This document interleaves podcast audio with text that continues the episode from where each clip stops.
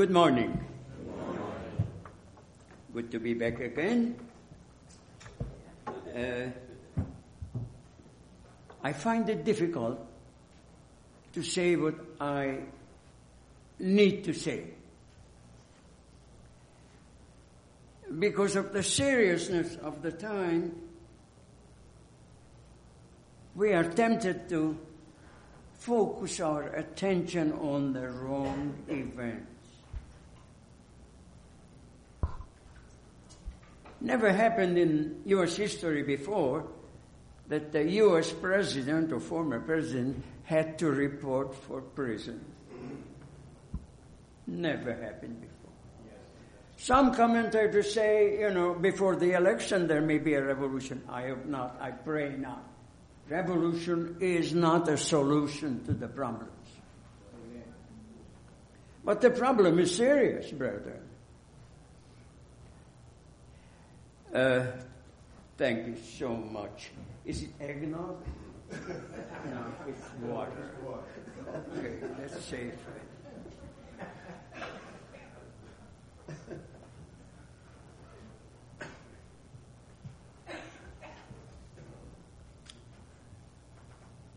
You heard about the fire in Hawaii, Maui. Uh, I received video clips and reports proving that it is not an ordinary forest fire. Now, you believe what you believe or choose to believe. I believe it was artificially started. Period. Okay? But the commentator I was listening to just Thursday compared it with the paradise, uh, the paradise fire. You remember a few years ago, California? It was an Adventist community. Uh, you put in whatever you choose to. I, I don't want to dwell on this because not this is not my burden. But the issues are serious. Uh,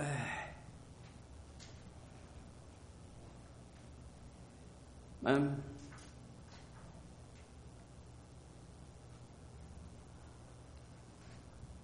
let's turn to the text that was read. Because that's where my burden is this morning, okay? The Gospel according to John chapter 1, 11 and 12.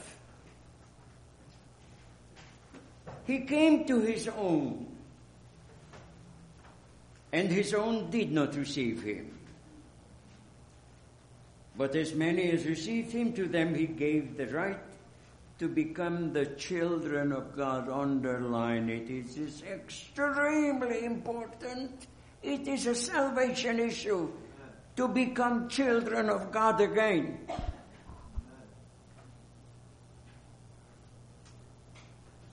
Even those who believe in His name, who were born not of blood, nor of the will of the flesh, nor of the will of man, but of God. He came to His own and they received him not. Jesus came to his people many times. And let's not look at this story as something past, doesn't concern us. He came to us in 1888, brethren.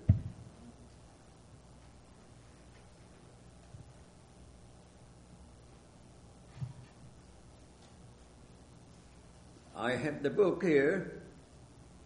I got it in 211 at Michigan camp meeting when uh, Jerry Finneman was lecturing, and miracle of miracles, Jerry Finneman says, you can take as many as you like and free. Do you see how big a book it is? But he offered free. I said, Jerry, I like to take some for my friends too. He says, go ahead. I'm so happy. I sent some overseas too.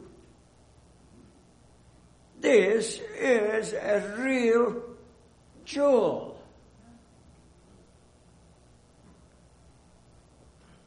But do you know what it tells right in the beginning?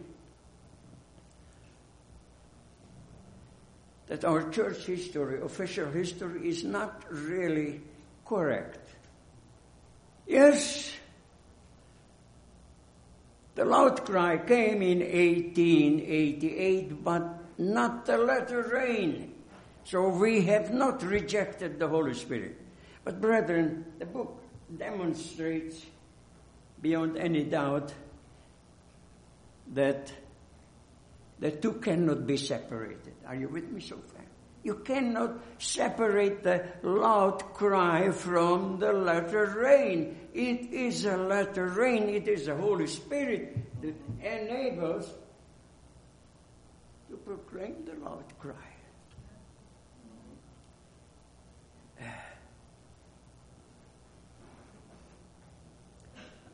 The Lord gave signs to his people so that they would recognize him when he comes. Thirty years before the seventy years ended, a seventieth week arrived. Oh, little mathematics. Let me repeat. Thirty years before the seventieth week of Daniel 9:25 arrived. Angels came, sang on the hills or over the hills of Bethlehem, and told the shepherds, the Messiah is born, go and greet him. Now, why is this date important, brethren? The date Because dispensationalism says that, that 70th, TH, 70th week is future. And we say the 70th week was fulfilled during the time of Christ. That's a day and night difference in interpretation and application. Both interpretation cannot be correct. One excludes the others and one is right and one is wrong and you know we are told by the inspiration that we shall be sealed when we are settled in the truth so firmly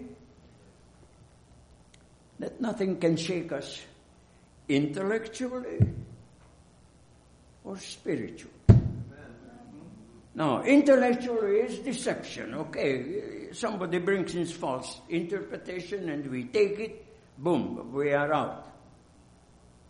But emotionally, if you step on my shoes, brother, you better watch out. I use this allegorically, okay? I have nothing against you, I hope you understand. But brethren,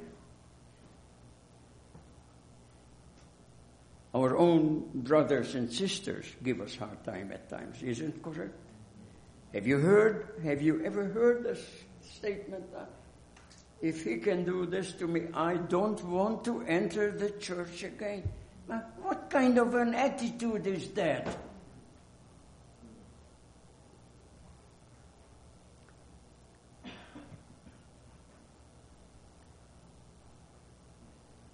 So the angels came to the shepherds.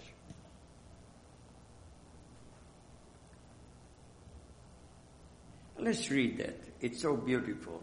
Luke chapter 2. You, you have to keep this in mind, brethren. It's relevant to us. Luke chapter 2, verses 8 to 11. Luke 2, verses 8 to 11. Now there were in the same country shepherds living out in the fields, keeping watch over the flock by night. And behold, the angel of the Lord stood before them, and the glory of the Lord shone around them, and they were greatly afraid. Then the angel said to them, Do not be afraid, for behold, I bring you good tidings of great joys which will be to all people. For there is born to you this day in the city of David a Savior who is Christ the Lord. Now, the Jewish people have been waiting for the Messiah for a thousand years. We are told through the rituals, through their ceremonies, celebrations, for a thousand years they cherish this hope that the Messiah will come. But as the scripture says, he came to his own, and his own did not receive him. Why? What was the cardinal issue, brethren?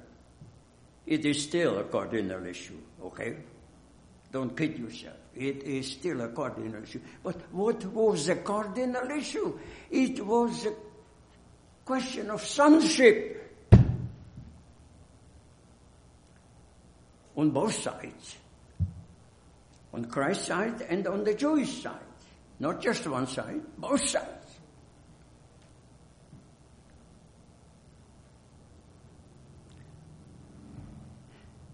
When Jesus told them, ultimately, you know, before Abraham was, I am, they picked up stones and ready to stone him.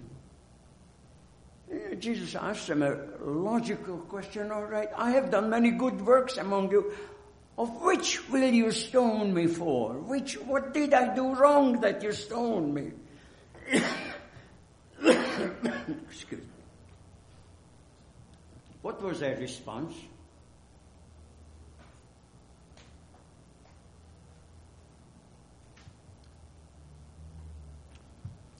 Theologically, it was a correct answer.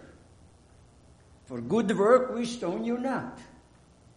But being a man, you make yourself God. So the question of sonship. Ultimately, he was crucified for this. But, you know, in the same conversation, and I debate this issue, Jesus says, uh, Abraham, your father, because I claimed Abraham as their father, They didn't do you tried to kill me, who speak the truth to you. Abraham didn't do this. So you are not, in other words, you are not the children of Abraham. Ah, they refused it. You know how they increased the claim? They said, God is our Father. You remember the conversation? I'm telling you something that you knew already. I'm just refreshing your mind, but you need to be reminded because this is a cardinal issue. Now, Jesus says, the devil is your father. So, Jesus made a claim for sonship. They denied it. And the Jews made a claim for sonship, and Jesus denied it. Are you following me? Who is correct? But let us remember this is a very serious matter. It is a salvation issue. It was, it is, and it will remain until the issue is settled until after the millennium. Are you with me?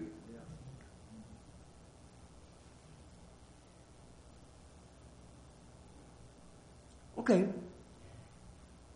The shepherd gave their testimony, and inspiration tells us that they told everybody what they heard and what they have seen. How many people for Jerusalem went out to Bethlehem as the consequences of the shepherd's testimony? How many, brethren? We have no scriptural record whatsoever. He came to his own, and his own received him not. Remember, this is still an issue for you and for me. Still an issue. It's not just past history. Well, a few months had to go by. The Lord still tried to shake up the people saying, listen, we are just 30 years away from the 70th week of Daniel 9:25. So what can I do? Jesus sent, or the Father sent, wise men from the east. Non-Jews, heathens. Also, inspiration tells us that these men were more noble than the members of the Sanhedrin. Are you with me? But they were classified as heathen. Yet they were more noble. They come to Jerusalem and they ask the question, where is the King of the Jews who was born, we have come to worship him. There was no question about his rank. And the Jews understood when, when somebody worships somebody, it's either blasphemy or a correct procedure. But if you worship somebody, you elevate that individual to divinity. Are you with me? These pagans heathens from the east said, we came to worship him. The scripture says the whole city was stirred up. Herod was scared. He was an Edomite, had no right to the throne, but he was sitting on the throne. He called the wise men. He says, go search out and come back and tell me because I like to go to worship Him. That's scripture. I'm quoting the scripture. He says, I am going to worship after you come back. He had no intention to worship Him. And when the angel told the wise men not to go back to Jerusalem, Herod became so furious he sent out the soldiers and killed children in Bethlehem and vicinity, two years and younger.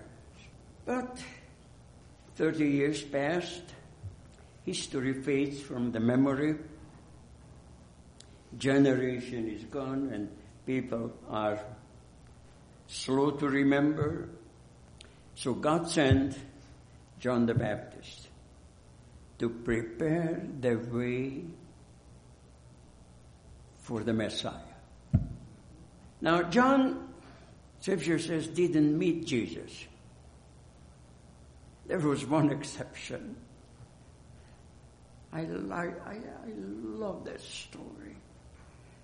When Mary just became pregnant, Elizabeth was already six months pregnant, and uh, Mary decided to visit Elizabeth, and the two pregnant mother meet, and the children in the womb meet. That's the only time John the Baptist met Jesus. Divine providence until the baptismal service. Okay, I, somebody looks so seriously. Am I preaching heresy? No. But I stand, I stand corrected. if I need to be correct. In this case, Ron, I don't. I'm correct, right on the target. what was the cardinal testimony of John? Sonship, sonship, sonship. He said, I didn't know him. But he who sent me to baptize with water told me that whom you see the Spirit descend on and remain on him, he is the one who baptizes in the Holy Spirit. I saw it, I bear witness that he is the Son of God. He is the Son of God. So John's testimony was confirming the sonship of Jesus, which the Jews could not accept. And they are still not accepting. In, in fact, there are efforts made that by some ultra Orthodox Jews that the name of Christ not be mentioned in, in the land of Israel. Ridiculous, but that's what they hope. So, until now, others testified of Jesus, correct? The shepherds, the wise men, I didn't mention Simeon and Anna, beautiful story.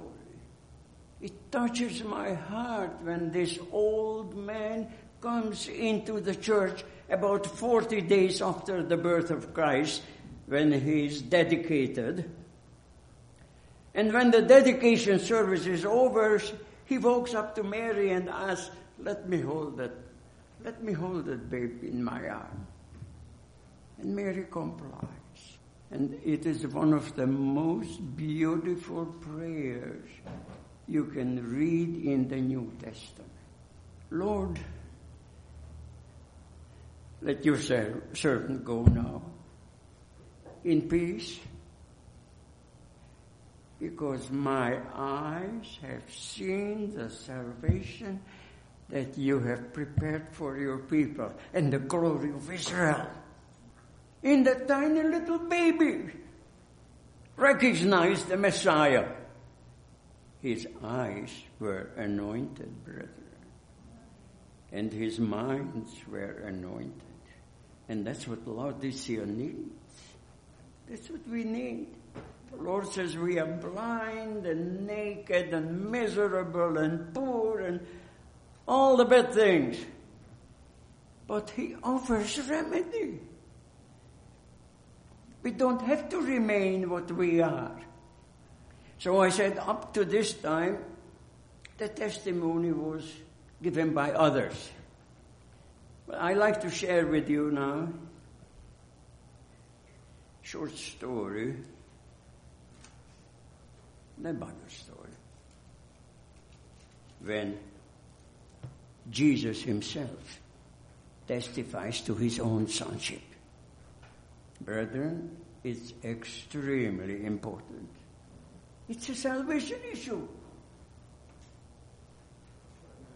Salvation issue. John chapter 2, and I start reading verse 3, uh, 13. John 2, 13 and on. Now the Passover of the Jews was at hand, and Jesus went up to Jerusalem, and he found in the temple those who sold oxen and sheep and droves and doves and, and money changers doing business. And when he had made a whip of cords, he drove them all out of the temple with the sheep and the oxen, poured out the changers' money, overturned their tables. And he said to those who sold doves, Take these things hence. Do not make my father's house a house of merchandise. Later on, the disciples remembered, as the scripture says, that zeal for your house has eaten me up. Holy zeal. Spirit inspired zeal. But he had to announce something that superseded the wise men, superseded the shepherd, Simeon, and and all, even John the Baptist. You remember one day, Jesus says, and that's beautiful, uh, you went to John to ask him, but I have greater testimony than John's. You remember those words? The work I do testify. Now, brethren, I have to read that because that's such an important text. Turn with me to Isaiah 61. Isaiah 61. Let's read it. Remember, this is the ultimate. This is the ultimate proof. Isaiah 61, verse 1 and 2. The Spirit of the Lord is upon me, because the Lord has appointed me, upon anointed me to preach good tidings to the poor. He has sent me to heal the brokenhearted, proclaim liberty to the captives, and the opening of the prison to those who are bound to proclaim the acceptable year of the Lord. Now, if you turn with me to Luke 4, he stood up in the synagogue and he read the very same scriptures. Let's turn to Luke chapter 4. Uh, I like to read from verse 16, okay? Luke 4, 16, 17, 18, 19.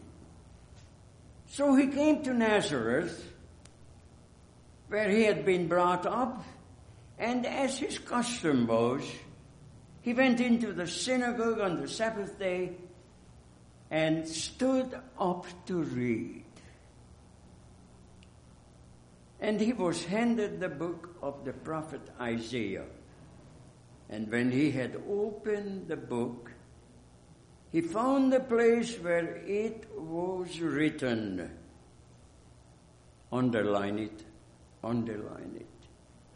The Spirit of the Lord is upon me because he anointed me to preach the gospel to the poor. He has sent me to heal the brokenhearted, to preach deliverance to the captives and to recover the sight of the blind and to set at liberty those who are oppressed, to preach the acceptable year of the Lord. And he ends it today, the scripture is fulfilled. you remember, John was already a prisoner Judas campaigned a political move to deliver John. And ultimately, when John was beheaded, Judas was disappointed. Totally disappointed. Because Jesus could have saved John, but he didn't. But anyhow, under bad influences, John wavered a little bit and sent two of his disciples to Jesus with the question, you remember? Are you the one? Or are we to wait for someone else? you have to read the chapter in Desire Ages and you'll love Jesus more and more and more. Jesus told those disciples, you just stay here, boys, stay here and watch. And all day he was healing the sick, cleansing the lepers, casting out demons, opening the eyesight, freeing the captives. When the day was over, he told those two disciples of John, now you go back to the prison and tell John what you have seen, what you have heard. Just tell him. And these are the wages of the Holy Spirit tells us that it was enough. John had no more question because he understood the prophecy, understood that according to the scripture, what the Messiah was supposed to do. It was enough. One more thought here in John 8. Uh, remember, I started late, okay? It's your fault and your fault and everybody else's. I, I will be brief. But chapter 8 is a very, very critical chapter. Ah. But the issue is the sonship again. The sonship. Whose son are you? Jesus. And whose son are you, Pharisees and Sadducees? And we, Seventh day Adventists today, whose sons are we? Because we do not do theology in vacuum. Is that correct? Theology is inseparably connected with history. Brethren, please remember that. Theology is inseparably connected with history. We need to know history. The correct history. Now, just one quote from there. Turn with me to John chapter 8. Now, please, when you go home, read the whole chapter. Okay? But uh, I just like to focus on one issue sonship question. Excuse me. John 8 24. John 8 24. Therefore I said to you that you will die in your sin. Well, let me stop here. Brethren, I, I don't have to tell you how serious this matter is if somebody dies in his sin. Amen. There's no eternal life, no heaven, no, no future. No hope. It's a very serious matter. So let me read it again. Therefore I said to you that you will die in your sins, for if you do not believe that I am He, you will die in your sins. Now, brethren, this is a clear claim for divine sonship. When the Lord appeared to Moses in the burning bush, and the Lord says, Now go and call together the elders and speak to them. Moses says, well, the first question they will ask what is his name? And Jesus tells Moses, Tell them that I am sent me. Now, brethren, if you look at history, most of the Jews believed that Moses was a genuine, the greatest prophet in Israel's history. I mean, the first five books of the Bible written not only for the Jews but for us too.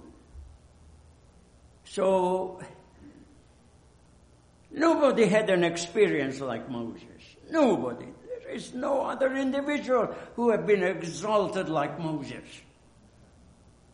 But when the Lord told him, because previously introduced that, hey, the God of Abraham, the God of Isaac, and the God of Jacob has appeared to us, and so on and so on. And his name was identified. So, any Jew who still had some genuine conviction of the scriptures could not deny that the name, the great I am, was the name of Jehovah. Are you with me so far? Now, you know I'm not preaching heresy, correct? Verse 25. Then they said to him, Who are you? And Jesus said to them, Just what I have been saying to you from the beginning. I am He. I am He. That's what I have been saying.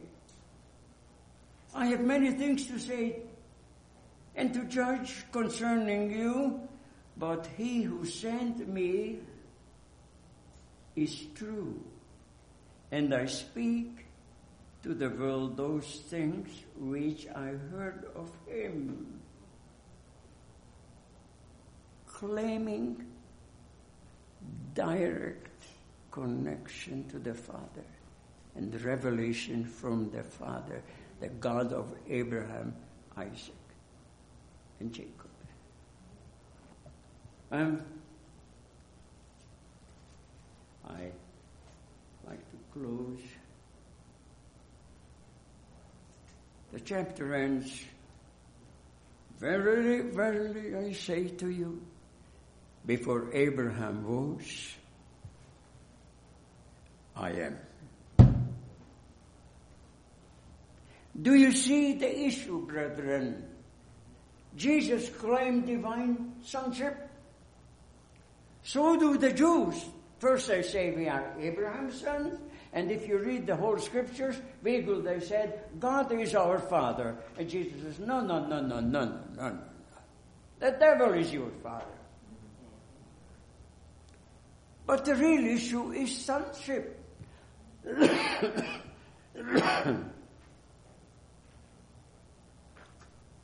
and uh, I come back to the opening verse.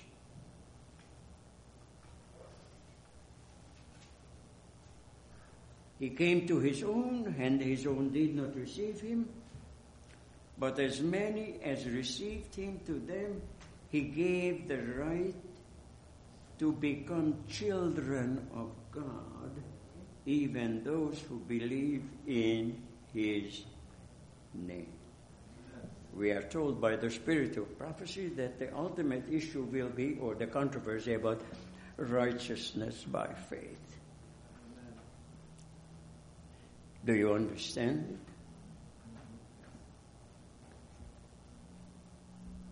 The ultimate issue is love. But if love does not produce righteousness, if love does not produce holy living, are be following Jeff Epstein? Pardon the expression. Brethren, true love produces holy living. Amen. But as many as received him, to them he gave the right to become children of God, even to those who believe in his name. I believe in His name. I love Him. I invite you to love Him. Brethren, halfway is not good enough, all right? We either love Him according to the first commandment, or we don't love Him at all. But I choose to love Him. I choose to love Him. And I trust you will too. And the Lord will help you to become son. Amen. Amen.